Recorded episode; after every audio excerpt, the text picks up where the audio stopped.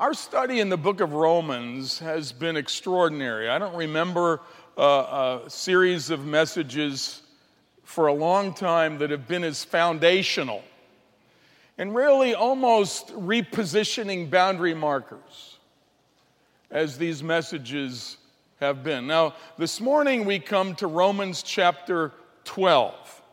Uh, we were introduced last week to the first two verses, but we're going to take the rest of the chapter this morning. And really, Romans chapter 12. Have you ever been to a Brazilian steakhouse? How many of you have ever been to a Brazilian steakhouse? Okay, now if you're vegan and vegetarian, uh, please don't hate me for this. Uh, I respect you, please respect me. And, and, and, but, but I've just got to tell you, there's one, my favorite in, in Atlanta is Fogo de Chao, or fork down a cow, however you want to uh, uh, say it. But these guys come to your table. In fact, they, they put on your table when they seat you. You don't need a menu because everything is yours. But they put on your table this like uh, little hard stock, uh, little, it looks like a button, but it, it sits on the, on, on the green side up. And if you're a novice at a Brazilian steakhouse, they will keep bringing you more and more meat until you're, you're not going to know what to do with it. I mean, it just keeps coming. Now, the, Fogo de Chao has 18 different varieties of meat, and one's better than the next. And, and it's, they come on these two foot skewers. And I forget what they call these guys that run around uh, like, like they run around the restaurant like they're kind of catfish in a pond. Just they're everywhere with these two foot skewers, and you get as much as you want. Now, the novice leaves the green side up, and you'll kill yourself. There, there is a red side. And when, when, when you need to take a breather and eat what you've already been cut, then you turn it red side up. If you want to just savor the one that came, like lamb chops or, or, or, or, or chicken, or who, I don't eat chicken when I go to Fogo de Chao, but they serve it. It's wrapped in bacon, just so that, that adds a little something.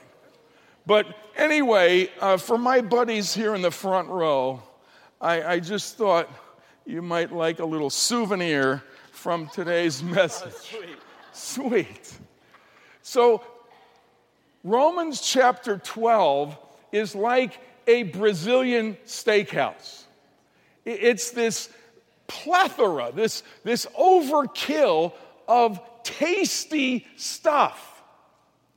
And it all works out of the central verse, uh, verse 9, that says, Let love be genuine and it permeates the whole chapter. Let love be genuine.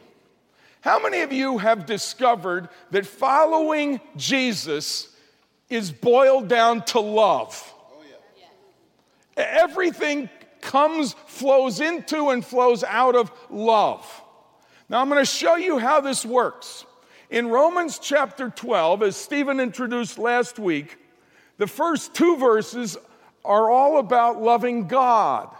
And we're going to look at this more carefully. Verse 3 is all about loving yourself. Verses 4 through 13 is loving the family. And beginning with verse 14 to 21, it's about loving the lost, those who are outside the family. But at all, in, in every case, the theme is let love be genuine. Now, the word let love be genuine, it, it's actually, it, it means without hypocrisy. The Greek word for genuine is on hypokritos, or no hypocrisy. No phoniness, no faking, no fluff. Now, think of this when it comes to your relationship with God, if you want to get anywhere, there can be no phoniness. If you're pretending, if you're posing, if you're coming to church and acting one way and then tomorrow morning live entirely different, you're a hypocrite and you're really, your love for God is not without hypocrisy.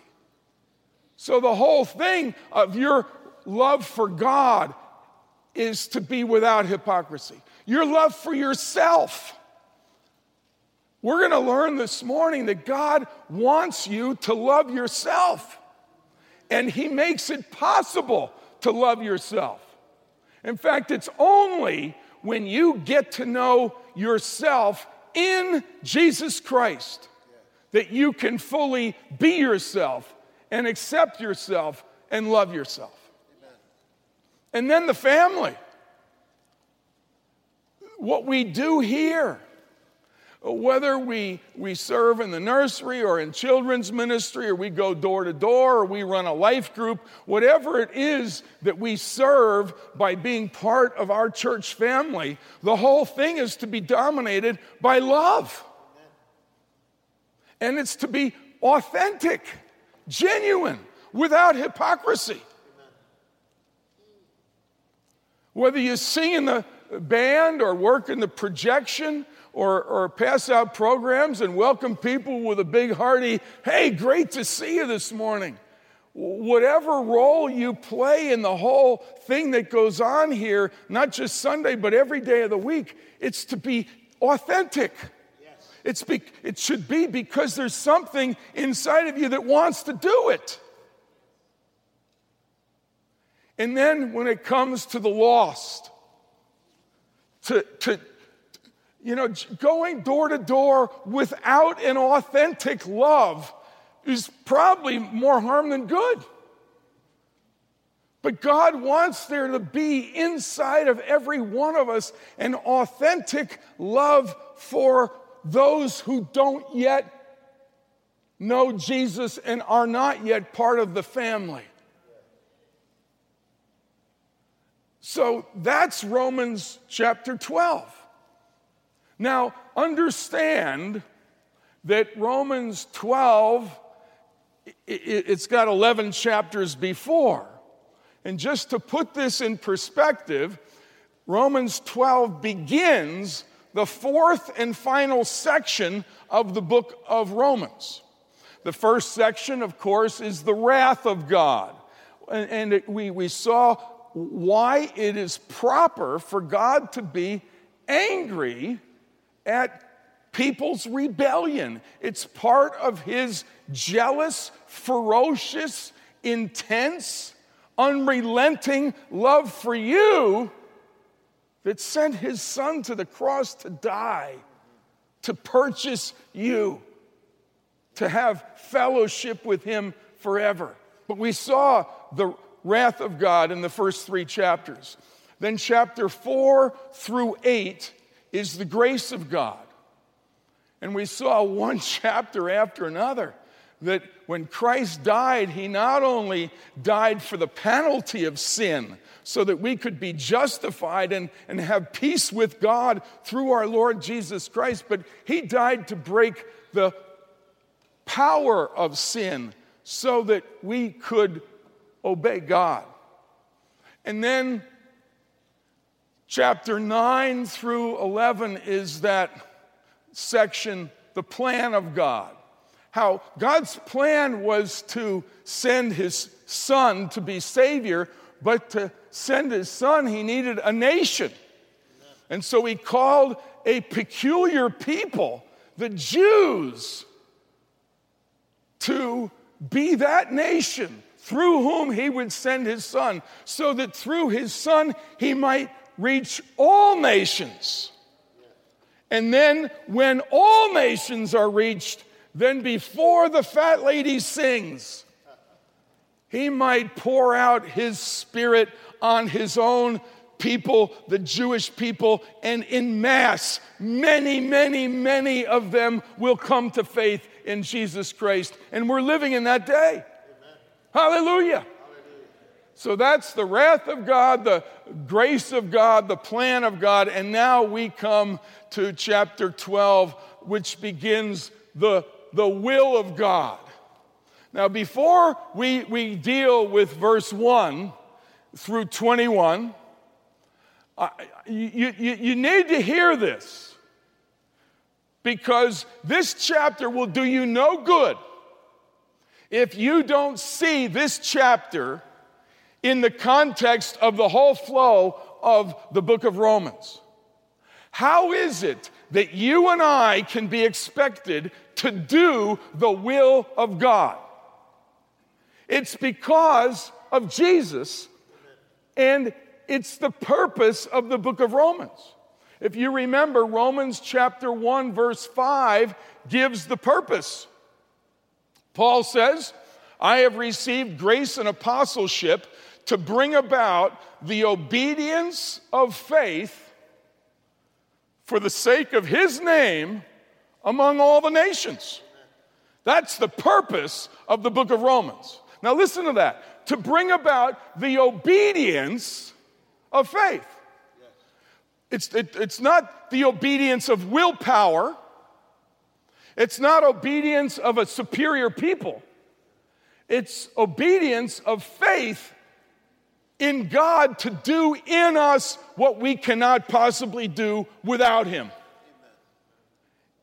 And the obedience of faith is what really chapters 9 through, or rather, chapters 12 through 16 are all about. The obedience of faith. How do we become obedient? In fact, you can mark them. In fact, if you're taking notes, it's page 54 in your journal. And there are, in chapter 12, there are 45 imperative verbs. That means do this, this, and this, and then there's a few don't do this sprinkled in. Most of them are do this, do this, do this, do this. Imperative verbs, do this. And every one of them are an opportunity for you and I to join Christ in the obedience of faith. Don't look at any one of them and say, that's not possible for me. No, everything God asks of you in Romans 12 through 16 is possible for you in Jesus Christ, but it takes faith. Amen. It gives you an opportunity. In this chapter, 45 opportunities for the obedience of faith. And then before uh, he finishes his book, in the second to the last verse in Romans, toward the end of the book, it's Romans chapter 16, it says, again, it uses that phrase, the obedience of faith. When someone who's writing the book puts it at the beginning and the end, you can be sure that that's what the purpose of that book is.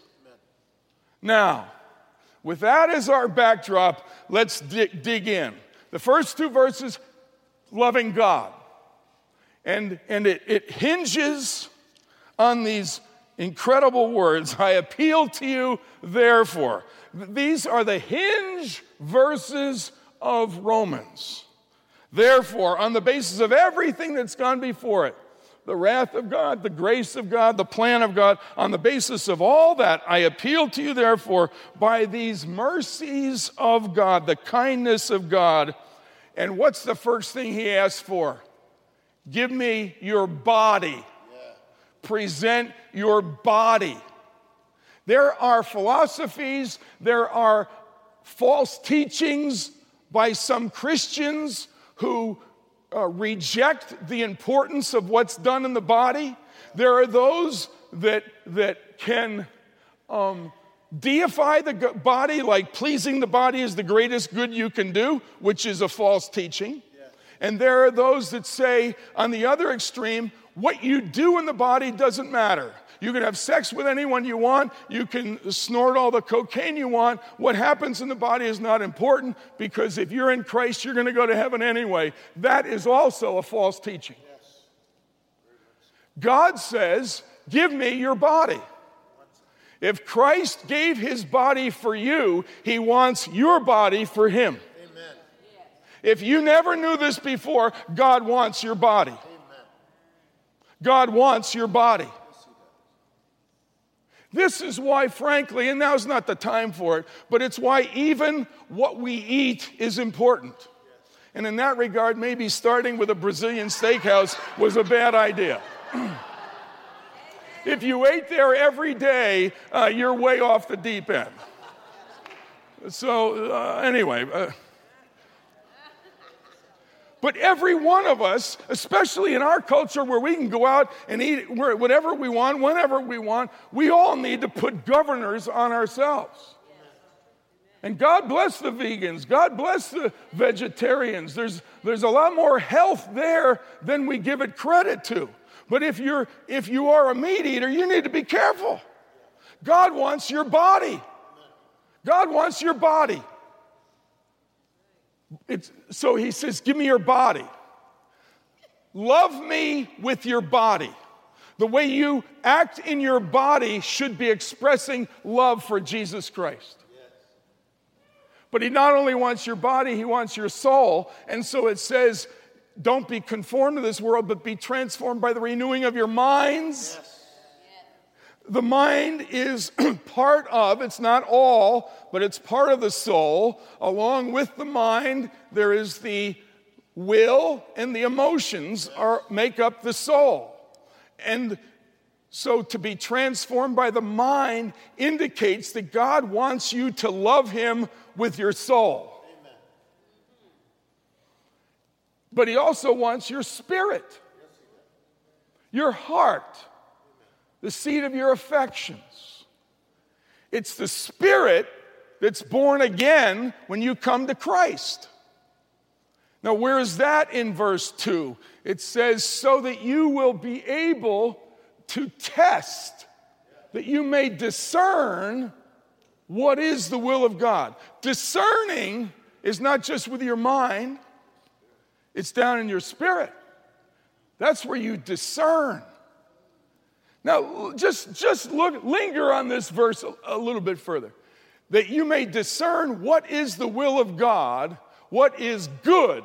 I want you to understand that God's will is always good.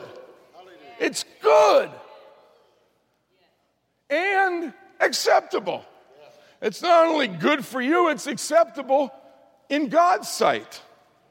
And it's perfect. Another translation, if you are taking notes, circle the word perfect, put a line to the margin, and write pleasing.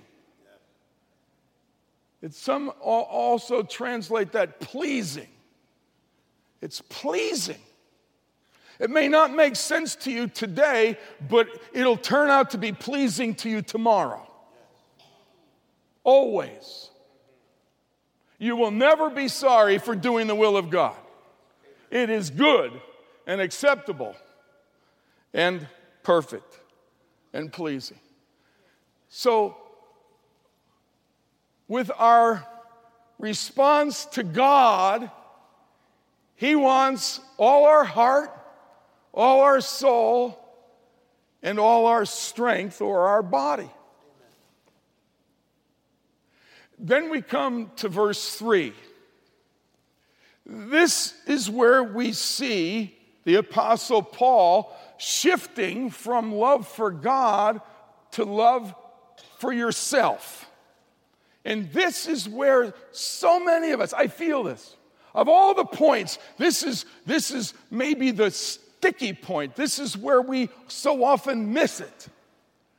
Uh, by the grace of God, help us.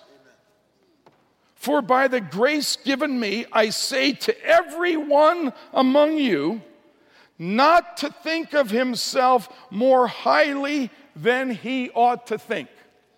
Now, what is that saying? Don't have an overinflated view of yourself.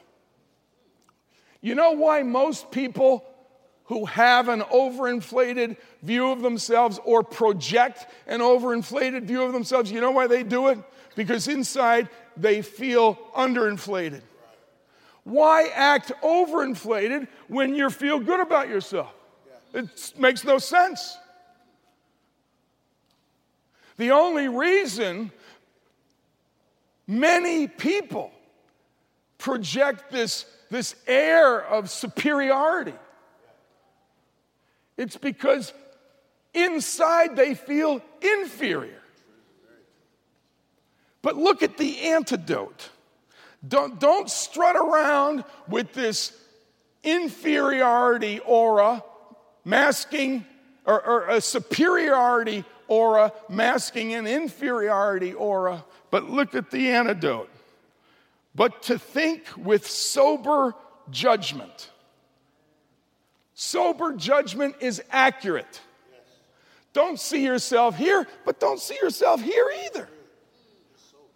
As Christians, often we stumble there more than here. When we're born again and we realize that we can't save ourselves, usually this is not the problem. But now we adopt this problem. We don't see the value in ourselves. This is why you will never love yourself until you love God. Because it's when you love God and discover yourself in Him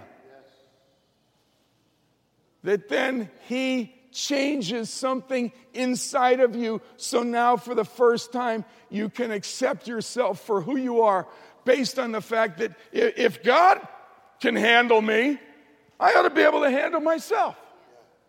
If He loved me enough to die on the cross for me, maybe there is some value somewhere down in my life. That's why the Bible says that God Psalm 3, verse 3. You can put that in the margin on page four, uh, 54, next to verse 3. Psalm 3, verse 3. Isn't that something? Romans 12, 3, Psalm 3, 3. It calls God the lifter of your head. Yes. Why? Because we all tend to do this. We get down on life, we get down on our circumstances, we get down on our spouse, we get down on our kids, we get down on ourselves, and He's the lifter of our head. Don't look down on yourself, see yourself accurately with sober judgment. Now, the last few words in verse 3 That's why I love the Bible. It's perfect. How do we do this? How do we gain an accurate view of ourselves? It says, each according to the measure of faith that God has assigned to him. Now, what is faith? Again, if you're taking notes, write this in your margin. Faith is trusting God to do what you cannot do. That's faith. There is no faith apart from that trusting God to do what you cannot do. So if looking at ourselves accurately is contingent on the measure of faith that's been assigned to us, it's almost like saying, see yourself for what you can't do. But you're trusting God to do. because God can handle your can'ts. God can handle your inabilities. God can handle your failures. So powerful. Then we come to the third portion of Romans 12 We've seen the love God in the first two verses. We've seen love yourself in the third verse. Now, verses 4 through 13. These 10 verses are on loving the family. And it's so beautiful. Just like a family has an identity, we as a family find our identity in the one true God whose Son is Jesus Christ, who made us part of the family. And just like your body has hands and feet and toes and fingers and neck and torso and head and, and eyes and all the, the organs. And inside you've got the lungs and heart, and, and you've got the, the, the uh, digestive system and your, your, uh, all the systems of your body. But when you see me in the, in the morning, you don't say, Hi, circulatory system. You say, Hey, Fred. Hi, Pastor. So, as a family, we see each other, but as we see each other, we are part of one body with Christ as the head. So there is diversity, but there's unity. There are things that we all do in loving each other, and there's things that we have as gifts and abilities to love each other distinctly. And that's where Paul here lists the seven, what we refer to as the motivational gifts. These are spiritual abilities, or we just call them abilities, that God gave supernaturally the moment you were born again and there's seven of them. We put them in two categories. There's three speaking gifts prophecy, teaching, and exhortation. And there's four serving gifts the gift of service, uh, the gift of leadership, the gift of uh, giving, and the gift of mercy. And of those seven, now listen carefully, of those seven gifts, if you are born again, I guarantee you, you have not only one, but you have a blend of those seven.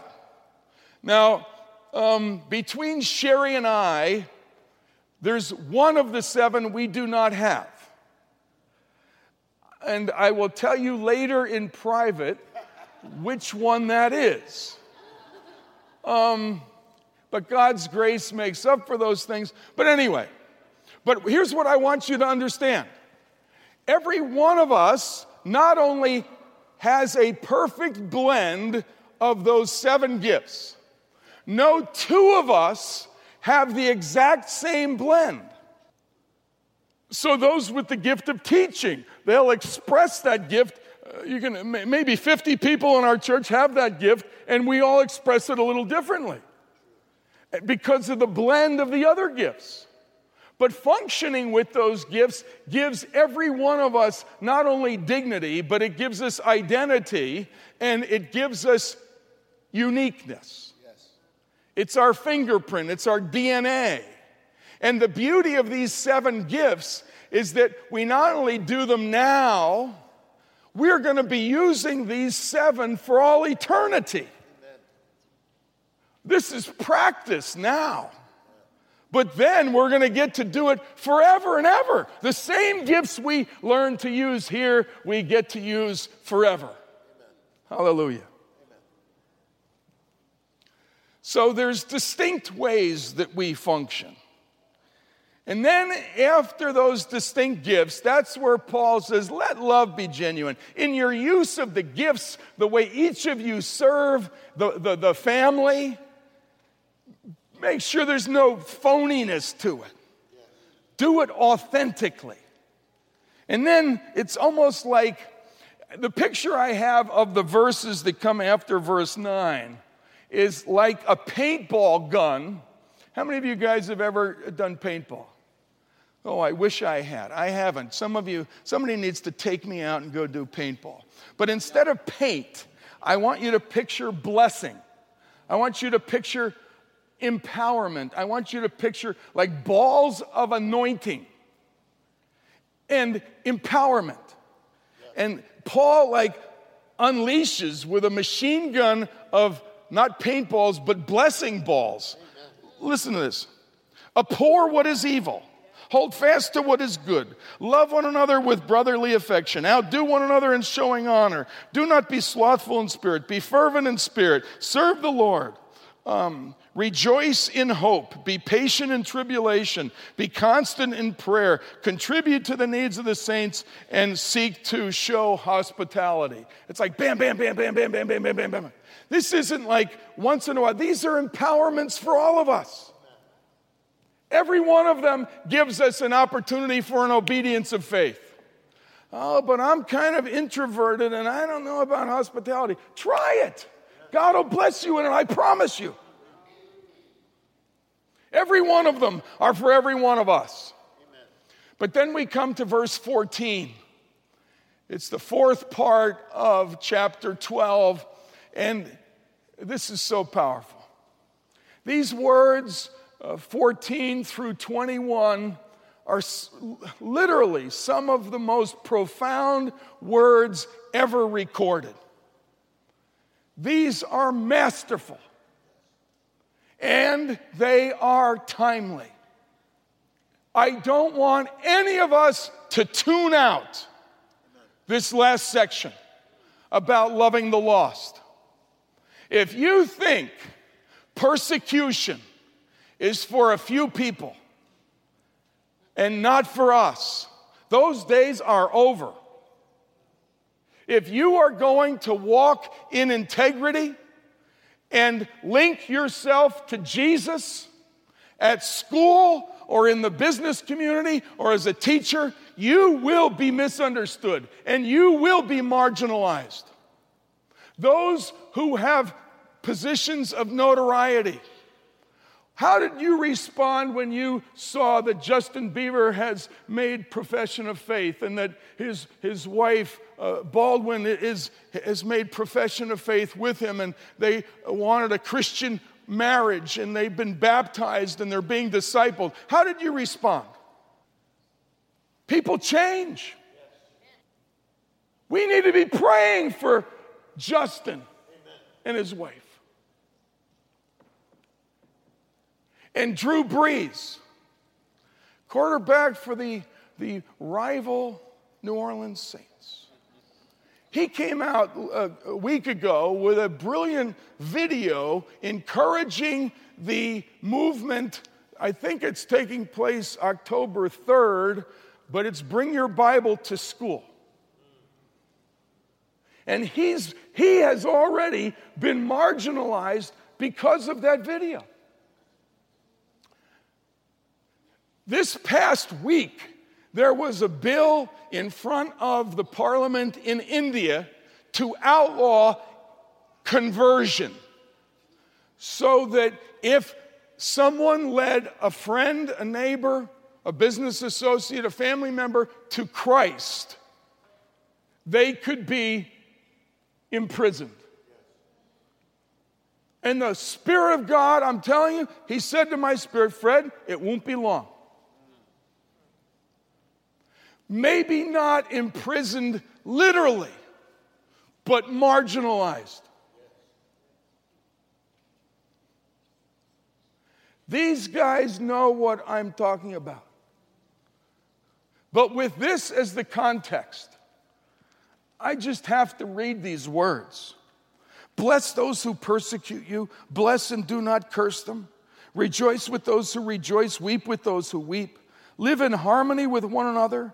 Do not be haughty, but associate with the lowly. Never be wise in your own eyes. Repay no one evil for evil, but give thought to do what is honorable in the sight of all. If possible, so far as it depends on you, live peaceably with all. In other words, don't retaliate. Beloved, never avenge yourselves, but leave it to the wrath of God, for it is written, Vengeance is mine, I will repay, says the Lord. To the contrary, if your enemy is hungry, feed him. If he's thirsty, give him something to drink. For by so doing, you will heap burning coals on his head. Do not be overcome by evil, but overcome evil with good. Hallelujah. Hallelujah. 20 years ago, we could have skipped over those verses and thought they, they really don't apply to us as, as Americans, especially here in the South, but they do today. Now, here's the deal there is a progression. The first call of God is the invitation to receive and respond to His love for you and lead you into a covenant love relationship with Him. It starts with loving God. Then He teaches you to love yourself, that you're okay, that you're gonna make it that those things you hated about yourself, He loves you anyway. and He will handle. Then he brings you into the family and he gives you specific ways and unique ways to serve the family. And your love, you can love others authentically. But this fourth dimension of love is the consummate identification with Christ. It is when a person so links themselves with Christ that they are willing to withstand whatever treatment you're going to give to Jesus. I'm there. You can treat me that way also. The cross. How did you fall in love with God? It's because of the cross. Put this in your margin. Romans 5 8.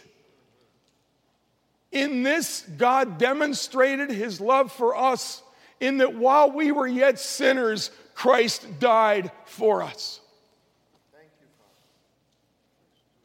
We love him because he first loved us.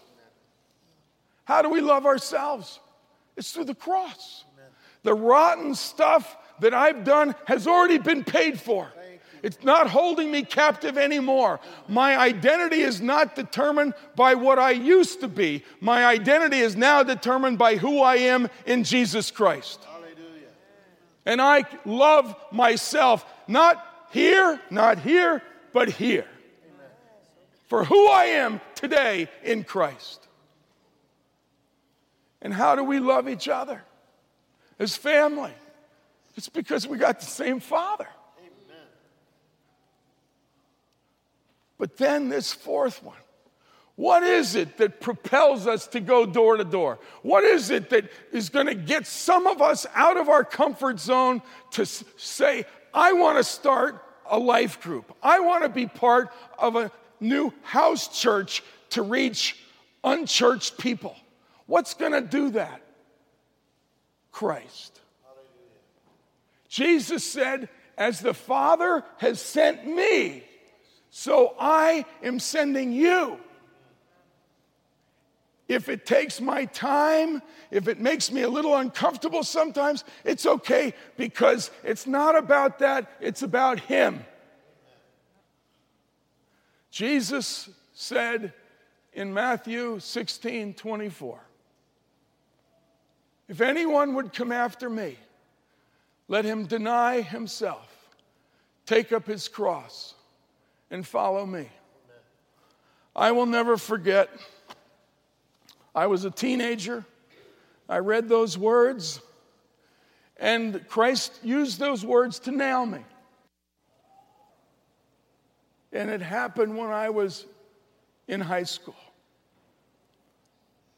And I said, Lord, I don't know all that this means, but I will deny myself. I will take up my cross and I will follow you. And I can remember it was just as if I got down on the cross.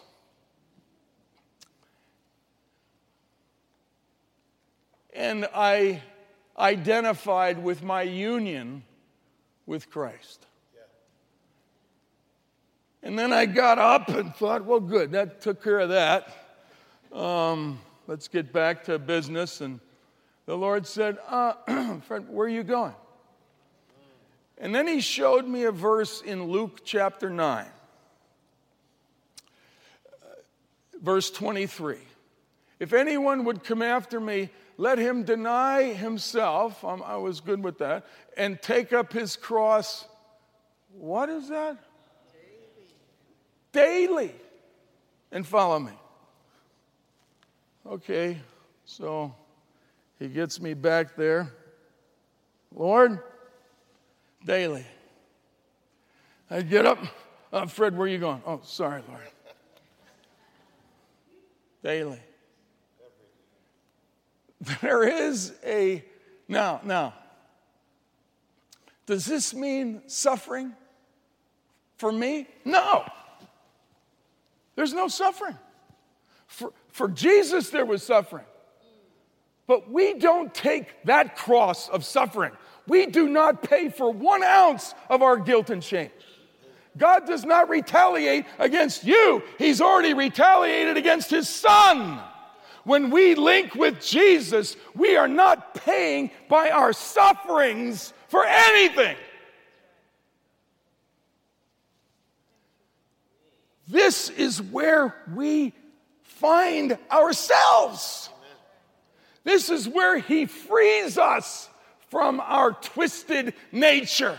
From, he delivers us from our selfishness, from our brokenness, and He heals us on every level spirit, soul, and body. You want to demonstrate, you, you want to demonstrate your love for God? Lay down your life for Him. Die to your old self, and you will discover who you are, really. You want to love one another in the family. It flows out of here. And when it says, bless those who persecute you, why? Because they are helping you unite with Christ. They're helping you grow up. When you get mocked, when people text nasty things about you. They'll, they'll laugh and say crude things when you walk down the hallway because you've taken a stand for Jesus. Count it joy. I don't feel sorry for you for a minute. I am happy for you because you have an opportunity to link yourself with Jesus. Don't feel sorry for the persecuted church. One of our dear members, came this morning. And she said, with tears running down her face, Thank you, thank you, thank you for all you've done for me and my family. She's been here about two years with her family. And she said, Tomorrow morning, I get a plane and fly back to my country, and I don't know what's going to happen to me. And there were tears coming down my cheeks as well. I had my picture taken with this dear woman, not to post anywhere because I can't. Her life would be in jeopardy if I posted that picture. But it's a, I'm going to flip it open every day and say, Lord, when I grow up, I want to be like that.